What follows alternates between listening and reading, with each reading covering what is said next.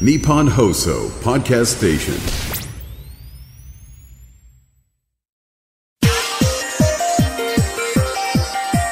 ちょっとねその拡張っていう意味ではかなりあのいろいろ問題はあった。拡張 拡張私なんか女性研究者にされてますからね。でみんな今あの世界中の耳の骨を探してる。世界中の耳の骨探してるんですか今。へえ科学のラジオラジオサイエンティア科学のラジオ。これは日本放送アナウンサー聞きたがり吉田久典が国立科学博物館認定サイエンスコミュニケーターで大学講師をしながら芸人をやっている不可思議変態人間プロラブ教授とともにさまざまな科学サイエンスを根掘り葉掘りと聞いていく番組である。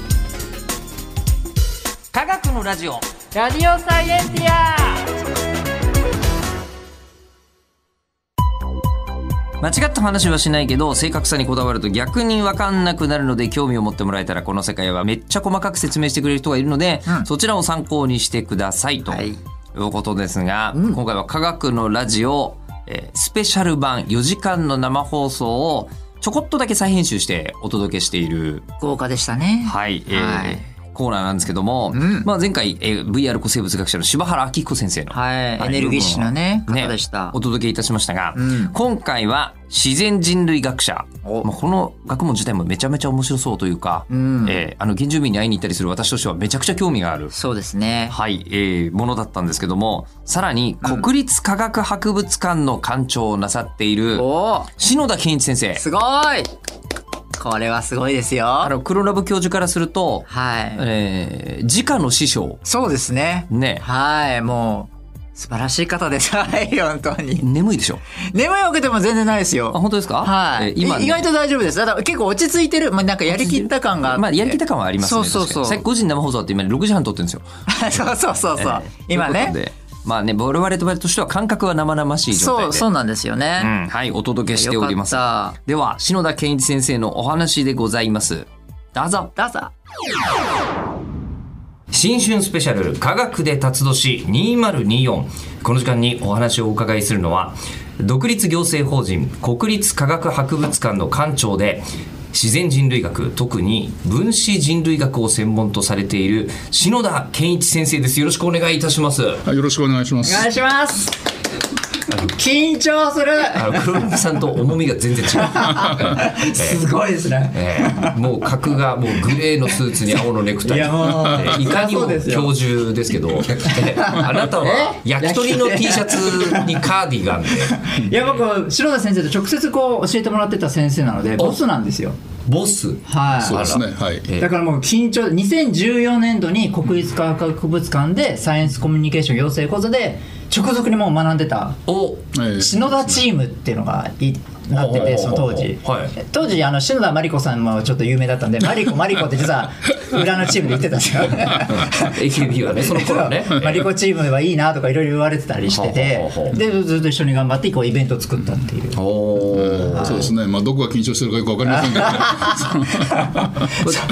直接のある意味師匠みたいなもんですよね。いや本当そうですよ、いろんな。そうですね。まあ半な3か月ぐらい？はいでもそうですね。人骨のあのえっと筑波の方あそうですね。収蔵庫行って、まあ、こういうことやってるんですよって説明をして、はい。まあ、それを聞いて彼がそのある、まあ、構成するわけですよ、はい。うんま、番組じゃないですけど、人まあ、骨昔話っていうワークショップみたいな。人骨昔話。国立科学博物館でやるイベントでうんそうですね。やって、で階段ではないよね。階段ではないです、ええ。どういうものか、まあ、骨からこう分析するっていうはあはあ資料ではなく、はい。資料じゃわからないことを骨から分析するみたいなことで、確かその当時江戸時代がの人はどんな感じかとか、まあそうですね。はい。徳川家がどういう顔の形でこう病気とかこうどうなのかとかいろいろそういうのを多分解説してたような気がします。なんかあのちょっとだけ、あのーご著書を拝読させていただいたりしたんですけど、はい。なんかあの人類学っていうと、ええ。ものすごく昔からなんか地道にやってる学問なのかなって思ってたんですよ。いやそうですもちろん。ねそれはもちろんそうなんでしょうけど、えなんかあのごく最近になってなんかその次世代シーケンサーっていうええのそうでですね。ね DNA が細かく読めるようになって、はい。めちゃくちゃいきなり進歩しているっていう分野だと。そうですね、まあ、あの基本的にはその、まあ、もうこの学問自体も100年以上の歴史がある学問ですけども、あの最初は骨の形で、まあ、あのこれが似てる、似てないとか、まあ、どっかの人とどっかの人は似てるんですよっていうようなことを、まあ、あの説明していて、まあ、今でもそういうことをやってる人はいるんですけども、まあ、誰が似てるっていう話は基本的には遺伝子調べるのが一番簡単ですし正確なんですよね。これはまあずっとできなかったからまあ形でやってたんですけども、まあ、それが今はあの、まあ、DNA が読めるようになって、まあ、読めるようになってからもう3 4 0年経つんですけどもうん、でそれが10年ぐらい前になって次世代シークエンスで今言われたものが実用化してで、まあ、あの核の DNA って、まあ、人間の設計図と言われてるんですけどもそれ全部が読めるようになったということなんですね。それでまあ爆発的にこう進んで、まあ、ついにノーベル賞をもらう人が出てきた。りとかっていう時代ですね。ありましたね。はい。えっと沖縄の先生が。あそうです。あの、まあ、実際はまあドイツの先生なんですけども、あ今勤めてらっしゃるのが沖縄の沖縄にも勤めているコンビ名みたいな芸名の方ですよね。あなんかその話しましたね。テーペーブサンペーボさんですね。本人そういう人じゃないですよ。それはそうでしょ。それはそうでしょ。えーということで、あのそういった研究のお話はもちろんお伺いするんですが、早速ですね、プロフィールからはい。ご紹介させていただきたいと思います。えー篠田先生は1955年生まれ、えー京都大学理学部を卒業されて、えー佐賀医科大学の助教授などを経られまして、国立科学博物館へ、えー2014年に人類研究部長、この時に工あ学教授が。そうですね。まあ、ちょうどその頃ですね。そうですね、ええ。はい。で知らなかったです部長になった時なんですね。そうですね。はい。そして、えー2016年副館長を経られまして2021年に国立科学博物館の館長に就任されます、はい。えーそして今年はもうこれあ今年とか2023年ですね。大ニュースもありましたからね国立科学博物館。まあ潰れかけました。からそこからのなんだろう V 字回復とも違うと思うけど大クラウドファンディングがクラファンですね。ね、行われましたが、そしてえー先生の研究としてはえー古代人の人骨資料などに残っているミトコンドリア DNA を分析してそれが今核 DNA も分析できるようになった。そうですね。はい。お話がありましたが、えー過去における集団の移動や拡散、えーあるいはその起源について研究されていますと。いうことなんですけどあのここで、はい、科学コミュニケーターの出番。えもう緊張して何も喋れない。いやいや、からおしゃべりですえあの一言で、はい。もう少し分かりやすく篠田先生の研究を 説明してください。ええいやだから。その起源ですよね。そのえ日本人がどういう風な成り立ちなのかで縄文人の方とか、弥生人の方とか、まあ、どういう風な由来でこう日本に来たのかを DNA から分析しているっていうような感じですかね。あの先生のはい。研究の一番初めのこうあの、テーマというのも、もうずっと日本人はどういうふうに、今みたいになったかってところから始められたんですか？聞きたいですえっと一番最初っていうのはそのもう大学出てその研究者になってから研究者になってからの。そ私がなった頃っていうのまだその DNA の分析ってできなかったので、まあ相変わらず骨のこう調べるっていう仕事をしていて、まあ、あの日本ザルなんかのバリエーションを調べるとかっていうこともやってたのと、はい。あとまああの子供がどうやって成長していくのかっていうのをずっと同じ人をもう何十年も、まあ、何十年十何年、はいこうしつこく調べていくっていうような。そそうなんですか？はい、そういう仕事をしてたんですよ。はあでまあそれがまあもちろんあのその時は大学医学部の解剖学教室というところにいたのでもちろん学生さんには解剖を教えてたんですけども、まあそれが80年代の終わりぐらいになってあーこれ DNA が分析できるんだよねっていう話がだんだん分かってきて、まあそこでまあ日本人の起源にも興味があったもんですから、まあそれをまあより正確な形でやろうというので、まあ DNA 研究を始めました。好でその DNA 研究はやっぱりあの我々は、もう大元は本当はどこだったんだろうっていうことまあ、が知りたい、そうですね。あの日本、まあ、人類学って結局起源を調べる研究がまあ一番大事なんですけども、まあ、日本人の研究者だったのはやっぱり日本人がどうやってできたのかっていう話が一番メインになるんですよね。だからその部分もやってましたけど国立科学博物館に移る頃になって南米の研究っていうのを始めて、はい。このペルあのインカ帝国とかってあるんですけども、ああいう南米のあの古代文明ってそもそも誰が作ってんだっていう話を、まあ、DNA から分析しようっていう仕事もえー並行してやってました。まあ、それでそういう仕事をあの科博物館で、えー展覧会にするというのでインカ帝国展だとかナスカ展だとかっていうような展覧会も作ってましたね。出た特別展え行った？多分ずいぶん昔なんで え大体行ってるんですよ。大体言ってる。大体行ってる、あのいつもそれでパンフレット買ってたりするので、はははははああ行ってると思います、はい。じゃあ、えっと先生の今のこう専門というか、ええ。分野としてはご自分の研究を深めるのと同時に、世の中に知ってもらうっていうのもかなりの比率で。うん。その通りです、もう博物館ってまさにそういうところなので、ー。えっとだからまあ自分たちが研究したものをまあ一般の人にどうやってあの知らせるっていうので、まあ、展示というのを作るわけですよね、まあ、それが博物館研究者の一番の特徴になりますから、まあ、そういうことを、えっとまあ、ずっともう20年ぐらいやってます。こちらに関しては、ええ。やりたいって言ったら、あの博物館系の,、あのお仕事っていうのはできるものなんですか、いやどうでできるっていうのはその博物館の職員になれるかっていうこと、はい。あそれは結構研究者になるのは大変でというのはまあポストがあんまりないですしあ、はい。の大体まああの生物って、えっとまあ、ざっくり100万種とか200万種とか、まあ、実際もっともたくさんあるいるんですけども、まあ、そういう分類があってでいろんな学問をやる研究専門者のスペシャリストっていうのがいるんですよ。まあ、人類は私は人類だしそれから例えば動物ならその陸生の、えー哺乳動物の研究者だとか昆虫の研究者だとかいる植んです。物だけまあとか植物だけとか。本当そういうことが多いんです、でそういう人が大体60人ぐらいいて、でそれぞれの分類群っていうのを研究してるんですね。でまあ人が足りないのでもう一つの分類群はもう一人でやるしかないのでだからその人が辞めるまで次その分野は取れないっていう形になってしまいますからなかなかその空きが出てこないというか新陳代謝がそれほどあるあのポジションではないのでなかなかあの自分が何かやっていてそれをやりたいなって人あのとこに入ろうと思っても、まあ、タイミングが一番大きくなってしまいますよね。あすごい。先生篠田先生はやりたいって思っていらっしゃったというか声かけられあたという。とはい。あそうです。人類学でしょ、えーまあ、そうですね。私、まあ、ずっと医学部にいて、えーまあ、あの国立科学博物館の方の、まあ、そ当時の部長の先生からあのこっちに来ないかっていうふうに言われて、まあ、医学部って結構その最先端の研究をするところで、まあ、お金もそこそこあるのでいいとこなんですけどもあんまり古いものやってるとね、もう古いものがいらないって言われて、これは古いものやるんなら博物館っていう感じはあ。博物館行きになったんですよ。そうか。まあでも気持ちとしてはあのこうなんだろう分かりやすくはあるよね。なんか今まで治らなかった病気が治るようになるっていうのはうそっちが大事なので。すごく最先端という感じがするけど遡っていって日本人の起源が分かっても病気は別に治らないだろうみたいにあそうそうそう。思っちゃう発想そういう話なんだよね。分からなくはないけど。でもそれがね最近あの例えばネアンデルタール人の DNA が全部読めましたっていう話になると、はい。まあ、彼らが実は持ってる DNA が、まあ、遺伝子だけどね、まあ、それがあのえーコロナウイルスに対して非常に弱くてコロナが重症化するんだっていうようなことが分かったりとか。えそんなあのごく最近の話題とええ。ネアルネアンデルタール人の研究っていうのがうんつながってるんですか、えへえ。だからどうしてなその人間にその重症化する人としない人がいるんだろうっていう話になった時に説明がよくわからないなんでこれダメなんだろうと、でそうするとそっちを調べていくといや実はあれネアンデルタール人から来てるんだよねっていうのが分かったりして、すげえ。大事。ええ。まあ、といろんなことが分かってくるんですよ。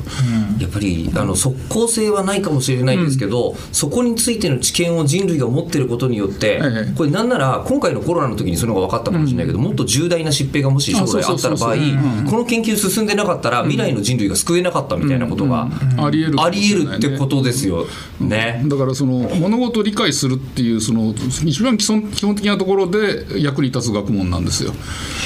まあ、即効性はないのでそれでだからお金が儲かるとかって話には全然ならないんだけど、はい。だから博物館の仕事ってほとんどがそういう仕事で、はい。一番その、まあ、まあちょっと難しい言い方すると認識を広げるっていうこと感じになるんだけど世の中の認識に人間が何かをこう分かるっていうことの裾野が広がっていくんですよねおそらく、まあ、そういう仕事があの博物館でやられてる仕事でそそのために私たちいろんな標本を集めてるっていうことになります。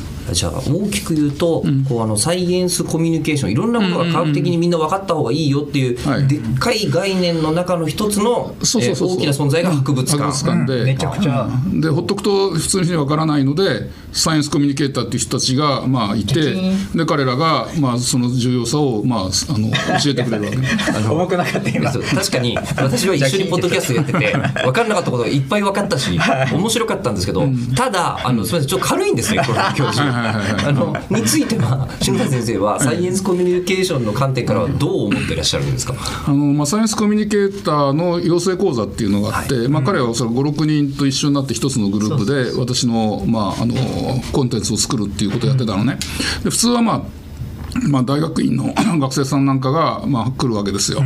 でまあ、そういう人はまああんまりうまく喋れないとかっていう人はいるけどもう一人ずるいもうどう見ても どう見てもプロみたいなやつが入っていてで彼がみんな喋っちゃう。いやいやいやいやでまあ、その部分はもうやっぱり卓越しているので、まあでまあ、ちょっとねその拡張っていう意味ではかなりあのいろいろ問題はあった。んです拡張。拡 張うん。まあ、あのやっぱりあの博物館に来るお客さんって結構真面目な人が多いのでやっぱり真面目に話聞きたいと思ってるところで、まあ、これが突然始まるっていうのは、まあ、ちょっとなっていう感じはしたんですけども。でもとにかく発信力がものすごく強いのでそういう意味ではあの非常に優秀な学生さんでしたよね。当時は本当真面目に本当本当にもう目立たない目立たないにやってたと思ってましたけどね。でで全く違ったとね そうですね。自分のことは科学的に見られてないじゃないですか自分一番わかんないですね、そこはね。あまあ世の中多様性ですから、まあ多様多様な人がいることが。ーそれで言うと、はい。まあ、まさにその世の中に対してええ。広く開かれるということで言うと、はい。えあの去年あクラウドファンディングで、はい。えー地球の宝を守れ国立科学博物館500万点のコレクション次世代へとはい。題して、えーこれ支援をこう募ったところ、はい。えー目標金額1億円のところなんと9億円。はい。すごっ集まったとええ。いうことで、この発案は、ええ。あの篠田先生だったまあ、発案っていうかですね、まあ、あの結局、まあ、館の運営費がなくなっていくっていう話になりますから、まあ、どうやってじゃああのこれを補填しようかっていうことを考えてた時にもうここしかないっていうところだったんですよ。まあ、あの一般の皆さんにもあの支援していただくしかないということで、まあ、そのやり方として、まあ、クラウドファンディングっていうのがありますよということでうちは過去に実は3回ほどクラウドファンディングやったことがあってえまあ、あの額としてはそんなに大きくはないんですけども、まあ、こういうやり方があるなっていうのはみんなが共有してたので、まあ、じゃあここで行きましょうということにしたんです。すごいですよね、それで1億円で最初設定して、1日で9時間ですよね大体。9時間でバーンって上がって、達成してしまい、達成して、それがでもニュースになったからこそ、逆に9億円まであ集められたっていうのが多分一番重要なんじゃないかなっていう。あ分析どうもありがとうございます。サイエンスコミュニケーターなんで。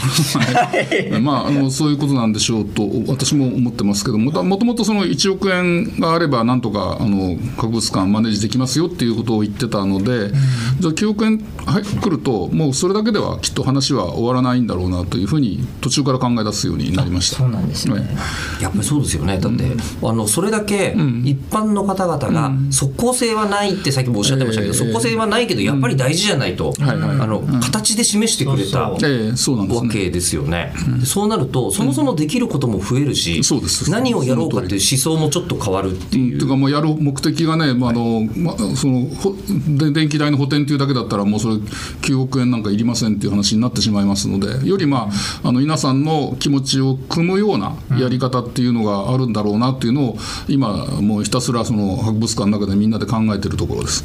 例えば今どんなことが考えられてるんですか、まああの言える範囲内ですね。そうですね、まあ、あの結局、うちにこれだけのあのものがあのお金が集まったっていうことのやっぱり根源的なところはやっぱり科学博物館が大事だと思って来られる方が非常に多かったということなんですよね。で、まあ、今、地方の博物館なんかがなかなかその来館者が少なくて、あのまあ、お金もなかなかないっていう話になったときに、やっぱりみんな博物館の魅力っていうのを上げていくっていうことが非常に重要だろうというふうに考えて、例えば科学博物館の、えっとまあ、て展示をうん地方に持ってって巡回して、まあ、そこの地方の博物館のものと一緒に、まあ、展示をして皆さんに来てもらうとか、まあ、そういうのをこちら側の費用で、まあ、全部回してみましょう、まあ、できれば47都道府県全部やりたいんですけども。全国ツアーだまあ全国ツアーみたいなことをやって、博物館って、まあ、地元にあるやつもすごく大事で、うんすごくいい仕事してるんだよっていうことを皆さんに知ってもらうことがおそらく一番重要だろうと思って、まあ、そのそれに向けての仕事。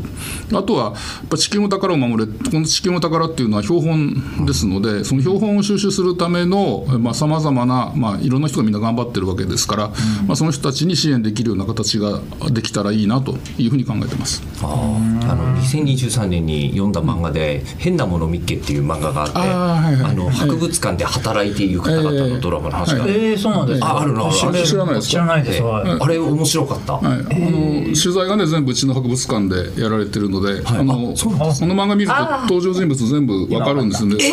あのの人はあの人だっていう。あそうなんですか、ええ。あら。私なんか女性研究者にされてますからね。あー。あそうなんだ。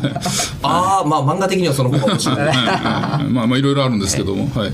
えーさ相良さんっていう方がね書かれててあの人もうずっと科学博物館があの新宿文館っていうところにあの最初あったんですけども、あの収蔵庫が、まあ、そこにずっと通ってこられててもういろんな取材をされてた人ですよ。いやでもそれで僕みたいにちょっと科学に興味があるけれど私立文系っつって全然そういうの正確には分からない人間っていうのは結構いるまあそうですね、まあ、わけです一番多いですよね。一番多いですね。そうなんですよ。でそういう人にええ。黒ラ教授に話を聞かせてもらうとものすごいいろいろ興味が出てしまう、ええ。それこそ科学のラジオ始めてから、はい。僕あのわざわざ先住民の村に、ああそうですか。ええあの連れてって入れくださる方がいて。そうだ。い今行きましたね。会いに行っちゃったぐらい。どこ行ったんでしたっけ？えーとね、マレーシアの,、はい。そのボルネオ島の熱帯雨林の中に、プナン族っていう、やっぱりあの人類学の中では、ええ。やっぱり出てくる名前なんですか？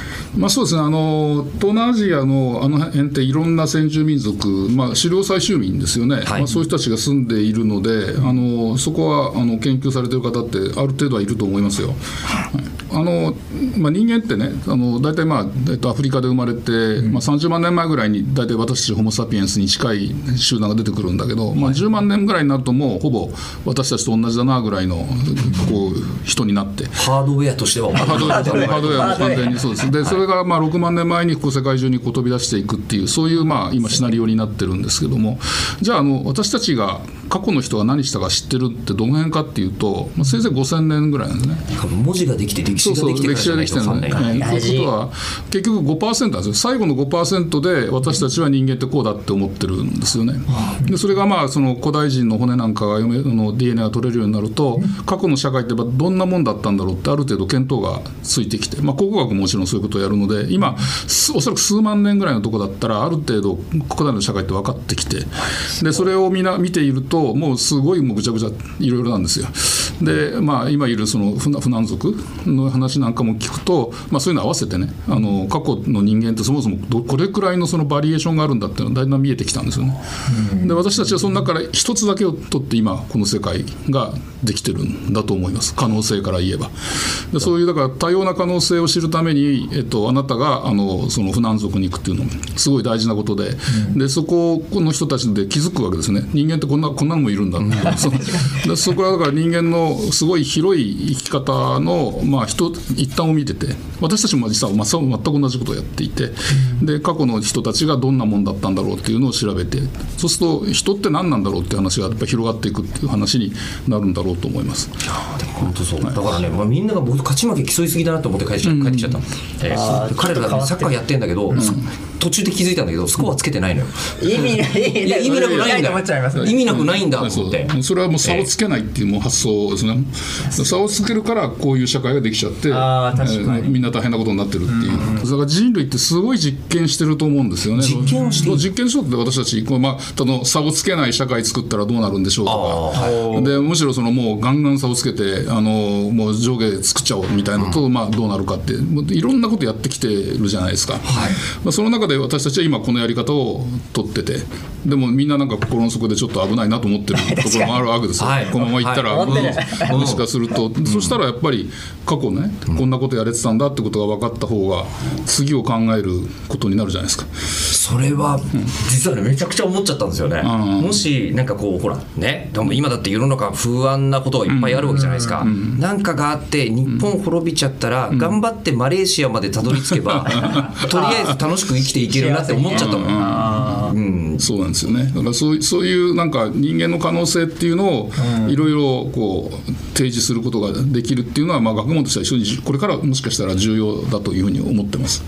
じゃあ科学をこう学ぶとか、知ろうと思うことの一番大きなメリットの一つって、えっと、いろんな可能性がこの世にあるんだなって知るっていう。そうそうそう、まあ、それは人類学ってまさにそういう学問なので、えっと、私たちはそもそも何者なんでしょうでそれでどこから来たんでしょう？で、まあ、どこ行くんでしょう？でこれがもう人間が持ってるもう最大のあの疑問って言われてるんですよね。ですからその一番その下のところ土台のところを、まあ、いろんなことやりながら、まあ、ある人は DNA ある人は、まあ、現地に行ってはい、そういう人たちを見るとかっていうことで、えー調べていくっていうことなんですけどね。あのすごくシンプルな質問なんですけど、先生研究めちゃくちゃ楽しいですか、まあ、楽しいです。それは、まあ、でももう今あんまり研究できないので楽しくない人生になってしまいました、やっぱ館長業が忙しいってことですよね。そりゃそうですいやそれはそうですよね。そうこれ館長になってじゃあ研究できするんだって言われたらそれは他の人が怒る間違いああそう。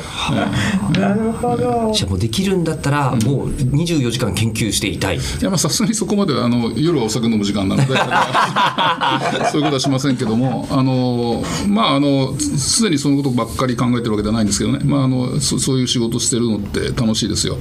まあ、あの一番楽しいのはね、まあ、DNA とかをことじゃないですか、でその人の分析していくとこの人の血液型とかまず分かったりするんですよ。ね、ででもその人そんな古代人なんて自分の血液型なんて知りもしないことを私が知る。で世界で初めて知るっていうところがやっぱ面白いんですよね。世界中で、あのこれ私しか知らないっていう瞬間があるわけですよ。このネアンデルタール人の個人情、究極の個人情報を人類で歴史上私が初めて知ったっていう。っていう。と楽しいじゃないですかやっぱり。なんとなく。まあもちろんそれはまああとは論文に書いて、まあ、認められてというような形のスステップがあるのでとっても面倒くさいんですけどもやっぱりその最初のところですね。面白いのは。はあ。でも今からまあ歯のこの裏から取れるんですけど歯の奥から、まああの最近ねなんかね耳のあの骨から取るようになえー。な内耳っていうあの耳小骨じゃないですけど。耳小骨じゃなくてもっと奥のあの下牛とか半気管とか。ああの辺。ああそこの周りの骨が一番硬くて。で前からあのこう古代人の骨って発掘すると大体バラバラになって出てくるんですよ。であの溶けてたりして。だけどあの耳のとこだけはなぜかいつも残ってるので不思議だなとは思ってるえー。でそれで見たらやっぱりそこ一番骨が硬くて。でそこからまあ DNA が取りやすいっていうことがここ数年前から分かって。でみんな今あの世界中の耳の骨を探してる。世界中の耳の骨探してるんですか今？ええいやすごい。ペーボさんももう一生懸命探してあペーブさん。科学行くともう骨をねあ人間の骨じゃなかったですけどその時は、動物の骨がこうバラバラに置いてあって今から組み合わせますみたいな仕事をされてる方がいて、うん。すごいこれは無理だと思って、まあプロですよ。もういやもう、んん。いやわかんないですよ。素人からしたらもう、どこに何がパズルのもっと難しい版みたいな。そうだ究極のジグゾーパズルですよ。三三次元の時そう。間三次元ジグゾーパズルの究極のやつ。やってらっしゃるんだ。すごいなと思ってびっくりしました、はあ、しかも完成図があるわけじゃなくて完成図を最後まあ、ある程度は頭に入ってますよね、まあ、人人骨なんかの場合も大体全部頭に入ってかけら見てこれこの辺の骨って分からないと人類学者にはなれないので。絶対僕難しいですね。あでもそれってやっぱり解剖学やってらっしゃったこととつながるわけですか、ええ当然そうですね、はい、そういうことです。すごいな。それ人の人生もなんですね。なんか前にやってたことの経験が 自分の経験研究の何かに生きたりする時が。ある、まあ、そうですよおそらく。やっぱり興味とか関心があることをやってると大体そっちの方が人間って行くんですよね。さすがにこの年になってようやく分かったんですけども、だからあの後ろ見たら道ができてますっていう話はあきっと正しい話なんだなというふうに思いましたけどね。で科学って本当はみんな興味あるのに、うん。意外になんかそんなことやっても何にもなんないよっていう人がいるから、あんまり行く人がもっといるはずのものが減ってる気がすごくするって思ったんですけど、うん。そうですね、あのこれもいろいろ言い出すと問題があるんでしょうけど、まあ、教育システムなんですよね。だってあの私たちって音楽って学校で習うじゃないですか、はい。体育とか。もう絶対嫌だって人もいるけど、やっぱり音楽聴くんですその後ずっと、嫌でも聴くじゃないですか,、もうか理科っておそらく高校までやって受験で使っちゃったらもうやらないんですそ結局それも点数になっちゃってるので、全部その点数化するためのシステムになってるところに理科が入っちゃってるので、まあ、そこでもう、まあ、私立の文系っておっしゃったけども大学入ったらもういりませんっていう感じで、一生やらない。でしかも科学って進歩していっていくので昔習ったことと違うことがどんどんどんどん出てきていて、でますますなんかわけわかんなくなってもうこれは私知りませんなんですけど実際科学ってものすごく重要でその世の中を動かしてる一番その根っこのところに全部科学が入ってるんですよね。ですからそこを皆さんに気づいてもらえて一生涯その科学っていうものに親しんでもらうだから科学が音楽や美術と同じような文化になるっていうことがすごく重要だというふうに私たちは今考えていて。ですからあの科学の今私が館長になった後のスローガンは科学を文化にしましょうっていううことなんです。おー素敵。だから上野のあの公園口の駅を降りると、まあ、東京都美術館が前にあって、西洋美術館があって国立博物館があって、まあ、科学があるんですけども、まあ、何の話に来た時に、まあ、どこ行こうかな今日絵見ようかな音楽聴こうかな、あでもちょっとサイエンスも面白そうだから科学のとこ行ってみようかなっていうふうに皆さんがなってくれるのがきっと私たちの究極の願い。で、まあ、そのためにユーザーさんがいるっていうことなん。です伊沢さん。でもそうそうそう。そう難しいものじゃないっていうね、趣味科学でいいんだ。あいいんですよ。もちろんその通りで、うん。いやということでもう本当にあのなんか新年にふさわしいおわ話あもっと話したかった、今年の趣味増やしましょうって言ったら今年科学趣味増やすのどうですか？あいいですね。いいですね。はい。いいですよね。ぜひお願いします、はい。はい、ということで新春スペシャル科学で辰年2024この時間ゲストにお越しいただいたのは国立科学博物館の館長篠田健一先生。どうもありがとうございました。ありがとうございました。ありがとうございました。